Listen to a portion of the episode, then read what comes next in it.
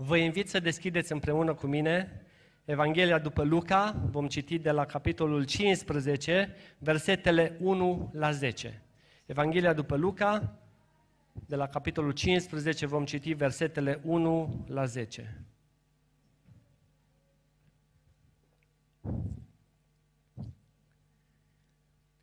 Toți vameșii și păcătoșii se apropiau de Isus ca să-L asculte. Și fariseii și cărturarii cârteau și ziceau, omul acesta primește pe păcătoși și mănâncă cu ei. Dar el le-a spus pilda aceasta. Care om dintre voi, dacă are o sută de oi și pierde pe una din ele, nu lasă pe celelalte 99 pe islaz și se duce după cea pierdută, până o găsește? După ce a găsit-o, o pune cu bucurie pe umeri și când se întoarce acasă, cheamă pe prietenii și vecinii săi și le zice, bucurați-vă împreună cu mine căci mi-am găsit oaia care era pierdută. Tot așa, vă spun că va fi mai multă bucurie în cer pentru un singur păcătos care se pochește decât pentru 99 de oameni neprihăniți care n-au nevoie de pocăință. Sau care femeie, dacă are 10 lei din argint și pierde unul din ei, nu aprinde o lumină, nu mătură casa și nu caută cu băgare de seamă până când îl găsește. După ce l-a găsit, cheamă pe prietenele și vecinele ei și zice, bucurați-vă împreună cu mine, căci am găsit leul pe care îl pierdusem.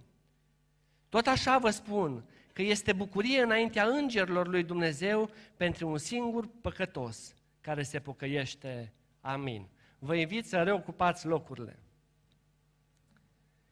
În toamna anului 2002, nu sunt încă 100% sigur, dar pe acolo, pe undeva, astăzi am încercat să sun câțiva tineri care au fost împreună cu noi atunci în misiunea aceea. S-a întâmplat un lucru care ne-a panicat oarecum pe toți. Ne întorceam de la București, am fost în misiune, am fost la studiu și în timp ce ne întorceam de acolo, pentru că vreau să înțelegeți, pe vremea aceea nu erau GPS-uri cum avem astăzi ca să ne ghideze la drum și să știm de la punctul A până la punctul B exact cât facem, am luat-o pe drum și la un moment dat, întotdeauna e cineva vinovat, probabil că drumul a fost în cazul acela, a luat-o la dreapta și noi nu, ne-am rătăcit.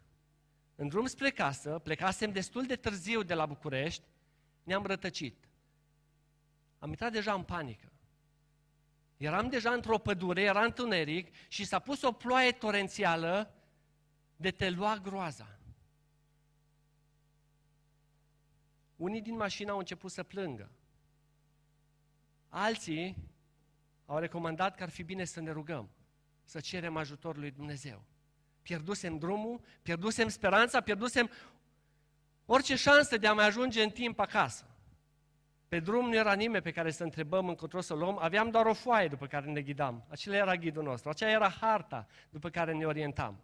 La un moment dat am găsit pe cineva în pădurea aceea pe care să întrebăm, dar nu știa să ne spună și într-un final, într-un final, am reușit să ieșim la drum. Din tristețe și panică, dintr-o dată ne-am bucurat. Știam că vom ajunge acasă, da? deși urma să ajungem undeva pe la 5 dimineața, dar ne-am bucurat pentru că dintr-o dată am găsit drumul. În cele trei pilde pe care Domnul Iisus Hristos le abordează ca răspuns la reacția fariseilor și a cărturarilor, observăm cum oaia se pierde, textul nu ne spune exact, dar probabil din cauză că s-a depărtat de turmă. Probabil că încet, încet s-a depărtat de turmă. Și noi ne-am îndepărtat de la drumul principal și ne-am dat seama la un moment dat că suntem pierduți. Bănuțul se pierde probabil din neglijența femeii, deși bănuțul nu și-a dat seama că era pierdut. Unii din cei care erau în mașină nu și-au dat seama, șoferul din prima și-a dat seama că eram pierduți.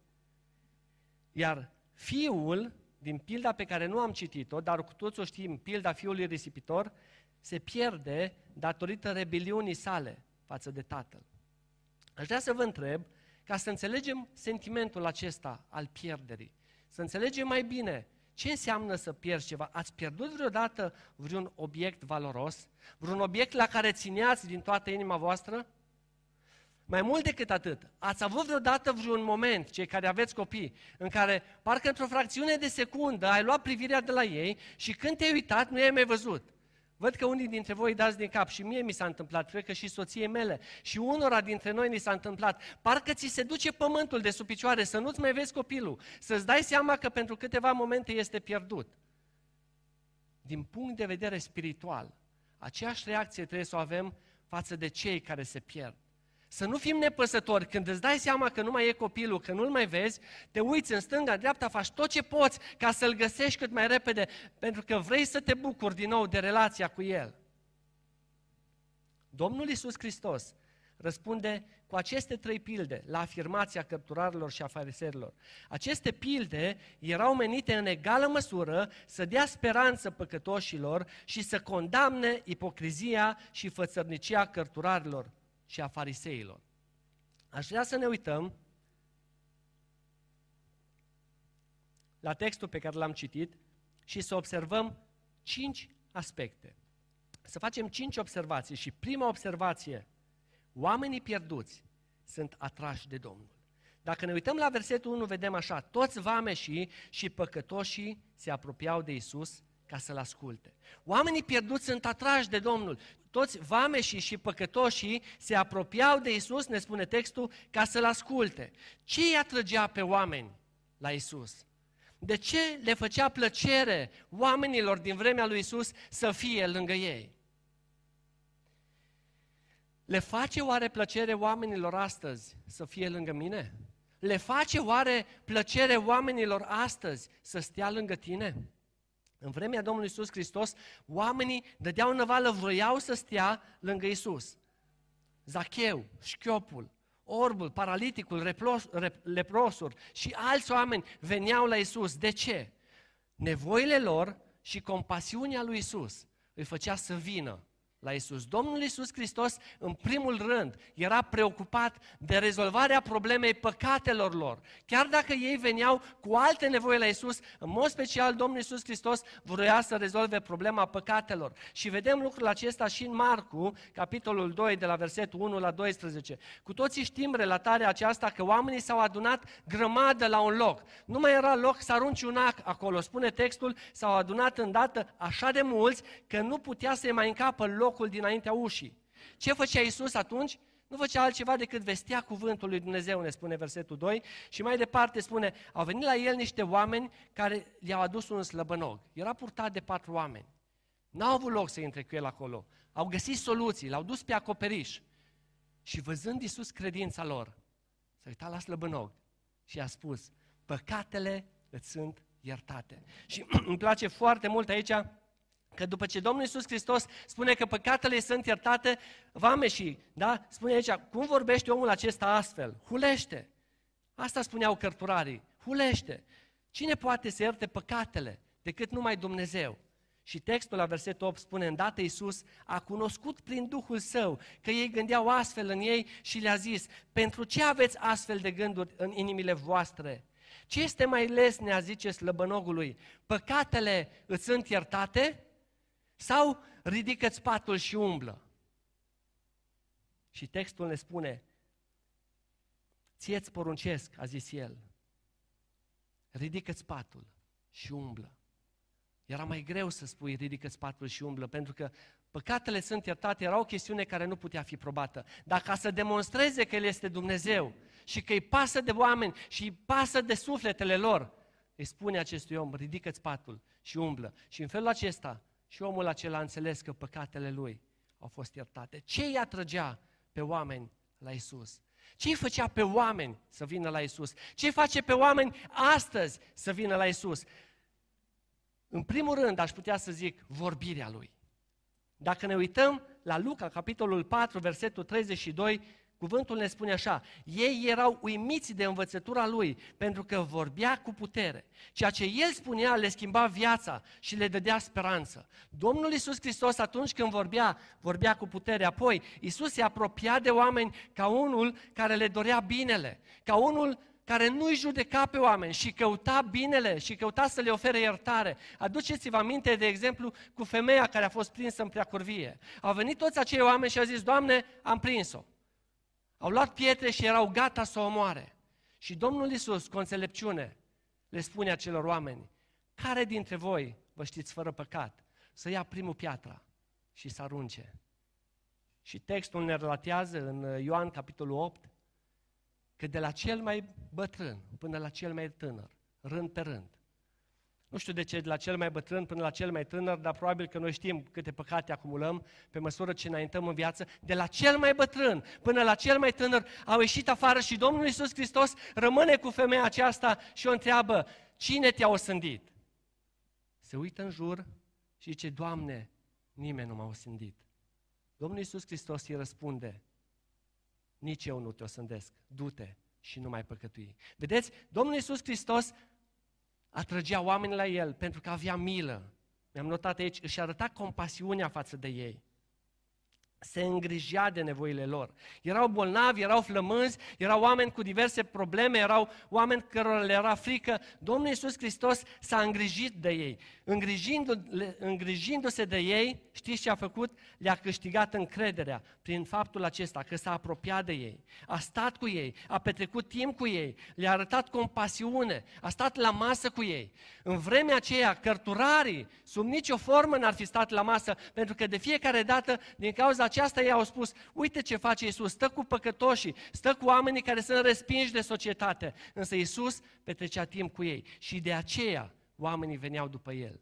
Și nu în ultimul rând, veneau după El, pentru că Domnul Iisus Hristos, după ce făcea toate aceste lucruri, le și spunea, veniți după mine. Apoi le spunea, veniți după mine. Avem multe texte în care Domnul Iisus Hristos își cheamă ucenicii. Matei, capitolul 9, uh, Marcu, capitolul 2, vedem exemplul lui Levi, vedem exemplul lui Matei. Da? Spune textul la Matei, capitolul 9, de la versetul 9 înainte. De acolo Iisus a mers mai departe și a văzut pe un om numit Matei, șezând la vamă și a zis, vino după mine. Omul acela s-a sculat și a mers după el. Pe când ședea Iisus la masă, în casă, iată că au venit o mulțime de vameși și păcătoși și au șezut la masă cu el. Și ucenicii lui au stat și ei împreună cu ei. Și apoi, farisei au văzut lucrul acesta și au zis ucenicilor lui, uitați ce au zis, pentru ce mănâncă învățătorul vostru cu vameșii și cu păcătoșii? Iisus i-a auzit și le-a zis, nu cei sănătoși au trebuință de doctor, ci cei bolnavi. Și versetul 13 îmi place așa de mult. Duceți-vă de învățați ce înseamnă milă voiesc. Domnul Iisus Hristos îi învață și pe ei în vremea aceea. Ce îl făcea pe el diferit și deosebit? Duceți-vă și învățați ce înseamnă milă voiesc, iar nu jerfă. Căci n-am venit să chem la pocăință, spune el, pe cei ce sunt neprihăniți, ci pe cei păcătoși. În felul acesta răspundea și cărturarilor. Ce i atrăgea pe oameni la Iisus? Mila, compasiunea și modul în care Domnul Iisus Hristos s-a raportat la ei. O a doua observație din textul acesta, oamenii pierduți sunt disprețuiți de către cei religioși. Versetul 2. Și fariseii și cărturarii cârteau și ziceau, omul acesta primește pe păcătoși și mănâncă cu ei. Oamenii pierduți sunt disprețuiți de cei religioși. Poate că sună dur, dar cei religioși și din vremea aceea și din vremea noastră îi disprețuiesc pe cei care sunt pierduți. Uitați-vă, necredincioși, așa le spunem, da? Care este atitudinea mea față de cei care nu-L cunosc pe Domnul Isus într-un mod personal? Cum mă, cum mă uit eu la ei? Cum mă raportez? Noi ne gândim de multe ori că ei sunt păcătoși, ei sunt departe de Dumnezeu, sunt vai și amar de ei. Nu ne putem apropia de ei, pentru că dacă ne apropiem de ei, ar trebui să ne preocupăm de ei, să ne îngrijim de ei. Și noi nu vrem să ne contaminăm. Oamenii ăștia chiar trebuie îngrijiți. Ne rugăm Domnului să vină în Biserica Providența, dar trebuie să ne îngrijim de ei. Trebuie să le acordăm timp, atenție, să învățăm cuvântul lui Dumnezeu. Dar dacă avem o atitudine negativă, nu vom putea să facem acest lucru. Am auzit și poate că ați auzit și voi lucrul acesta, pe mulți spunând, eu nu, vre, nu pot să vin acum la Dumnezeu pentru că am multe probleme cu care mă confrunt. Am multe păcate în viața mea. Dacă reușesc să mă las de asta și de asta și uh, am în minte cu nume persoane care mi-au zis lucrul acesta, dacă aș reuși să mă las de lucrurile acestea, aș veni și eu la Dumnezeu. Știți ce le-am spus de fiecare dată? Nu vei putea să te lași. Noi nu putem să ne lăsăm cu puterea noastră de acele lucruri. Și le spuneam de fiecare dată, vino așa cum ești la Domnul și El este Cel care va lucra rând pe rând schimbare în viața ta. Pentru că Domnul Iisus Hristos a spus, nu cei sănătoși au trebuință de doctor, ci cei bolnavi. Și uh, imaginați-vă doar așa că asta le dădeam ca și ex- exemplu. Cineva care are un accident și după un accident poate de mașină se alege cu o mână ruptă și probabil cu multe zgârieturi, cu cioburi, cu tăieturi, cu sânge și omul acesta dintr-o dată, în situația aceasta nenorocită, se uită la el și spune, uite-te la mine cum arăt, nu mă pot duce așa la medic, acolo este un mediu steril, uite-te cum arăt, vreau să mă fac mai întâi bine, să mă vindec și atunci să mă duc la doctor. Ceva de genul înseamnă că noi vrem să ne facem bine prin puterea noastră, nu putem. De aceea nu trebuie să-i disprețuim pe cei care nu-L cunosc pe Domnul, să ne apropiem de ei și să le explicăm că au nevoie de singura soluție, de Isus Hristos. El este medicul, El spune că a venit să caute și să mântuiască ce era pierdut, cei care au nevoie de medic. O a treia observație din textul acesta, oamenii pierduți sunt importanți pentru Domnul. Ei sunt importanți pentru Domnul. Versetul 5 și versetul 6. După ce a găsit oaia, ce spune cuvântul? O pune cu bucurie pe umeri. Și când se întoarce acasă, cheamă pe prietenii și vecinii săi și le zice, bucurați-vă împreună cu mine, căci mi-am găsit oaia care era pierdută. Cât de importanți sunt cei pierduți pentru Domnul Isus Hristos? Știți cât de importanți? Avem Ioan 3 cu 16 care ne explică cât de importanți suntem noi, sunt cei pierduți pentru Domnul, fiindcă atât de mult a iubit Dumnezeu lumea, că l-a dat pe singurul său fiu, pentru ca oricine crede în el să nu piară, ci să aibă viață veșnică. Păstorul cel bun, spune la Ioan, el este păstorul cel bun, își dă viața pentru voi. Sunt importanți, atât de importanți, încât Domnul Iisus Hristos și-a dat viața. Și mergem înainte să vedeți ce învățăm și cum Domnul Iisus Hristos începe să ne schimbe viața nouă înțelegând cât de important este ca și noi să avem aceeași atitudine față de cei care se pierd, până acolo încât să fim gata să ne dăm și viața. Wow! Poate că nu ne-am gândit la lucrul acesta, dar să știți că noi suntem astăzi copiii lui Dumnezeu pentru că la un moment dat cineva chiar și-a dat viața pentru noi. Domnul Iisus Hristos și-a dat viața pentru noi. Apoi urmașii Domnului Iisus Hristos și-au făcut, ucenicii Lui, și-au dat viața pentru ca mesajul acesta al Evangheliei să vină până la noi. Vreau să fac o paranteză aici și să vedem de ce zic că oamenii pierduți sunt importanți pentru Domnul Iisus Hristos. Nu știu dacă știți, dar Domnul Iisus Hristos a predicat în sinagogi, în textele din Scriptură, de șase ori ne relatează. A predicat în templu de patru ori, cel puțin asta este scris. Și de 122 de ori din casă în casă. Din cetate în cetate, ne spune Scriptura. Domnul Iisus Hristos a fost preocupat de oameni, de inima lor, a mers din cetate în cetate. Sunt atâtea texte care ne vorbesc de lucrul acesta, ca să ducă mesajul acesta al împărăției lui Dumnezeu ca oamenii să audă de El, să audă de bunătatea Lui, să audă de dreptatea Lui. Pentru că să știți, oamenii nu trebuie să treacă printr-o tragedie ca să înțeleagă că trebuie să se apropie de Dumnezeu. Era un bătrân de 77 de ani, ajunsese la vârsta lui în adunare și păstorul predica. Și el s-a gândit, toată viața mea, dar toată viața mea mi-a mers bine.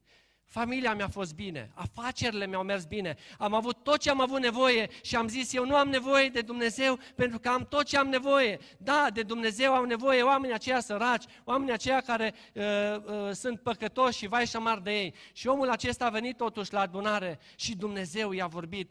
Când fratele păstor citea din Romani, capitolul 2, versetul 4, Cuvântul lui Dumnezeu spune acolo, sau disprețuiești tu bogățiile bunătății, îngăduinței și îndelungii lui răbdări. Și mai departe spune textul, nu vezi tu că bunătatea lui Dumnezeu te îndeamnă la pocăință? Și când a auzit cuvintele acestea, ochii s-au umplut de lacrimi și a înțeles că Dumnezeu îi vorbea în toate zilele vieții lui prin bunătatea lui. Nu vezi tu, omule, că bunătatea lui Dumnezeu te îndeamnă la pocăință? Așa de mult este preocupat Dumnezeu de noi, chiar și prin bunătatea lui care și-o arată față de noi. Apoi, o a patra observație, oamenii pierduți sunt urmăriți de către Dumnezeu. Aceasta se observă în dedicarea păstorului. Dacă ne uităm la versetul 3 din uh, capitolul 15 și versetul 4 și 5 spune așa Domnul Iisus. Care dintre voi, dacă are 100 de oi și pierde pe una din ele, nu lasă pe celelalte 99 pe islaz și se duce după cea pierdută până când? Până o găsește. Adică atâta caută după ea până o găsește. Aceasta ne arată dedicarea păstorului. Oamenii pierduți sunt urmăriți de Dumnezeu și aceasta se observă și în pilda cealaltă, la versetul 8, în căutarea bănuțului, prin modul în care femeia aceasta a perseverat în a găsi bănuțul. Ne spune textul ce face ea? Aprinde lumina ca să vadă mai bine. După aceea ce face ea? Mătură casa și apoi caută cu băgare de seamă, cu mare atenție, ca să găsească acest bănuț care era pierdut. Și apoi Oamenii pierduți sunt urmăriți de către Dumnezeu și se observă aceasta în pilda pe care nu am citit-o, în pilda fiului risipitor, se observă în compasiunea tatălui. Dacă ne uităm la versetul 20 înainte, cuvântul spune așa, și s-a sculat și a plecat la tatăl său. Când era încă departe, tatăl său l-a văzut și i s-a făcut milă de el. A alergat de a căzut pe grumazul lui și l-a sărutat mult. Tatălui lui i s-a făcut milă de el. Și textul spune, fiul i-a zis, tată, am păcătuit împotriva cerului și împotriva ta, nu mai sunt vrednic să mă chem fiul tău. Dar tatăl a zis robilor săi, aduceți repede haina cea mai bună și îmbrăcați-l cu ea, puneți un inel în deget și încălțăminte în picioare, aduceți vițelul cel îngrășat și tăiați-l, să mâncăm și să ne veselim, căci acest fiu al meu era mort și a înviat, era pierdut și a fost găsit. Și au început să se veselească. Compasiunea tatălui, mila tatălui față de fiul care se pierdea. Înțelegeți inima de tată când vede că fiul său a fost mort și acum a fost găsit. Înțelegeți inima de părinte care vede că nu mai este copilul lui și dintr-o dată când îl găsește se bucură. Dar trebuie să înțelegem și din punct de vedere spiritual că trebuie să ne pese de cei care sunt lângă noi. Pentru că oamenii găsiți, a cincea observație, vedem în textul pe care l-am citit, sunt o bucurie pentru Domnul. Cerul întreg se bucură. Pentru că putem observa în pildele care au fost citite că au două lucruri în comun. Primul lucru e suferința pierderii și apoi al doilea lucru, al doilea lucru, bucuria regăsirii. Suferința pierderii și bucuria regăsirii. Și versetul 7 spune așa, tot așa vă spun că va fi mai multă bucurie în cer pentru un singur păcătos care se pochește decât pentru 99 de oameni neprihăniți care n-au nevoie de pocăință. Și la versetul 10, concluzia de la pilda cu bănuțul care se pierde, spune așa, tot așa vă spun că este bucurie înaintea îngerilor lui Dumnezeu pentru un singur păcătos care se pochește, care se întoarce la Domnul. Ce bucurie! Trebuie să fie în cer, ce bucurie trebuie să fie în inima celui care împărtășește cuvântul lui Dumnezeu și vede pe cineva că înțelege, vede pe cineva că este schimbat, că este transformat din omul care este departe de Dumnezeu, se apropie de Dumnezeu. Și aș vrea să mă apropii de încheiere. Să vă spun experiența unui păstor din anul 1912. Cu toții știm, poate că am auzit, de John Harper. Cu toții știm despre experiența cu Titanicul. Vasul acesta a eșuat în anul 1912, în noaptea din 14 aprilie pe 15 aprilie și oameni au murit și și-au pierdut viața. Însă ce vreau să vă spun despre acest păstor, omul acesta, John Harper, a fost un om care a trecut prin multe în viața lui. L-a cunoscut pe Domnul la 14 ani, la 18 ani a început să predice cuvântul lui Dumnezeu. La 25 de ani a început să slujească prima lui biserică. A început de la 25 de membri. și în câțiva ani au fost 500 de membri. Au trebuit să schimbe locația. Omul acesta și-a dedicat inima lui Dumnezeu. Însă omul acesta a fost invitat să predice cuvântul lui Dumnezeu într-o mare biserică din uh, Chicago, Moody, la biserica lui Moody, și în contextul acesta a ajuns și el pe vasul acesta, Titanic. Un vas despre care ziarele și revistele vremii de atunci spuneau că este indestructibil. Chiar mi-am notat, în 14 aprilie, în revista comercială din vremea aceea, descria Titanicul exact așa, ca fiind indestructibil. Apoi, o altă afirmație făcută în anul 1911, uh, în 31 mai despre Titanic, spune așa, uh, un angajat al companiei uh, de construcții navale White Star a făcut faimoasa declarație, nici Dumnezeu nu poate scufunda această barcă. Și omul acesta, John Harper, se afla pe Titanic. Rămăsese văduv, era doar cu fata lui de șase ani și știți ce făcea în timp ce era acolo pe vas? Vestea Evanghelia. Și a trăit viața vestind Evanghelia. În seara acelei zile, când Titanicul s-a lovit de iceberg, el și-a dus fata la culcare, s-a rugat cu ea, cu ea, cum se ruga de obicei, în timp ce ceilalți oameni discutau despre afaceri, dansau, jucau la jocuri și se bucurau de viață, el trăia pentru Domnul pe vasul acela, urmând să ducă mesajul și mai departe.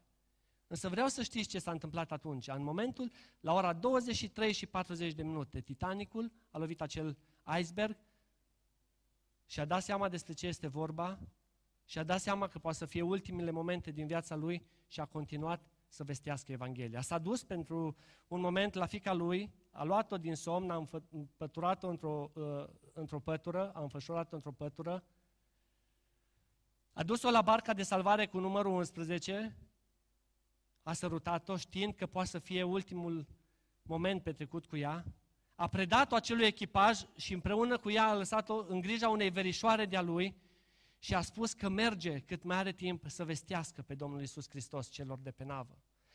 Mărturiile și sunt mărturii nespuse, chiar după aceea afirmă că asta a făcut el. El avea vesta de salvare pe el, avea șansa să meargă împreună cu fata lui, poate că unii o să judecăm vis-a-vis de ce a făcut el, avea șansa aceasta pentru că el îngrijea de fata aceasta, dar a ales să meargă înapoi pe vas să vestească speranța în Isus Hristos acelor oameni care erau deznădăjduiți de acum.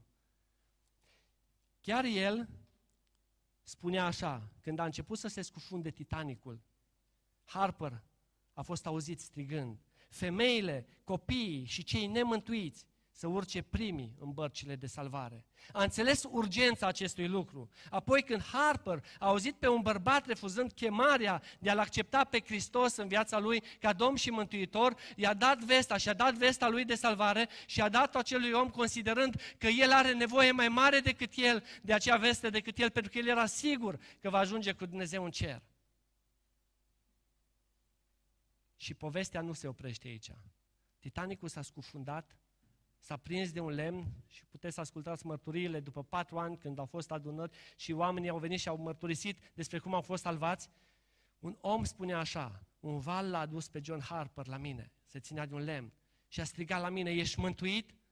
Și vă dați seama, în contextul de atunci, cine s-ar fi gândit să zică Evanghelia? Poate că s-ar fi gândit să se salveze pe el, sau de ce nu să rămână toată viața lângă fata lui și să ducă mesajul Evangheliei, ar fi avut o viață întreagă să facă lucrul acesta. Dar omul acesta atât de mult îl iubea pe Iisus, că a rămas acolo să ducă mesajul Evangheliei. Și bărbatul acesta uh, spune în mărturia lui, că a reușit să ducă o conversație în câteva discuții scurte, pentru că valul îl lua și îl aducea înapoi, și la un moment dat zice, nu l-am mai văzut pe John Harper. Însă, cu acele 3200 de metri de apă sub picioare, am înțeles că sunt pierdut, spunea el. Și în momentul acela, mi-am dat viața lui Iisus Hristos. Mărturisea el cu lacrimi în ochi. Zice, am fost ultimul convertit al lui John Harper. Și spun eu, prin Harul lui Dumnezeu, pentru că doar Harul lui Dumnezeu este la mijloc. El este cel care s-a îndurat și de tine și de mine. Eu mă rog Domnului și aș vrea să închei citind din uh, Matei, capitolul 9, versetele 37 și 38. Domnul Iisus Hristos, după ce și-a arătat compasiunea față de cei care se pierdeau, a spus așa, atunci a zis ucenicilor săi, mare este secerișul, dar puțin sunt lucrătorii. Rugați dar pe Domnul secerișului să scoată lucrători la secerișul lui. Rugați dar pe Domnul secerișului. Și când ucenicii au început să se roage, rând pe rând, fiecare dintre ei, erau lucrători în secerișul Domnului. Domnul să ne ajute și pe noi la aceasta. La fel cum alți oameni ai credinței, i-am văzut înaintea noastră că au făcut lucrul acesta, aceasta ne dorim și noi. Să stăm la dispoziția lui Dumnezeu. Am auzit povestea aceasta adevărată a lui John Harper. El a murit așa cum a trăit, cu Isus Hristos pe buzele lui. Ce vom face noi?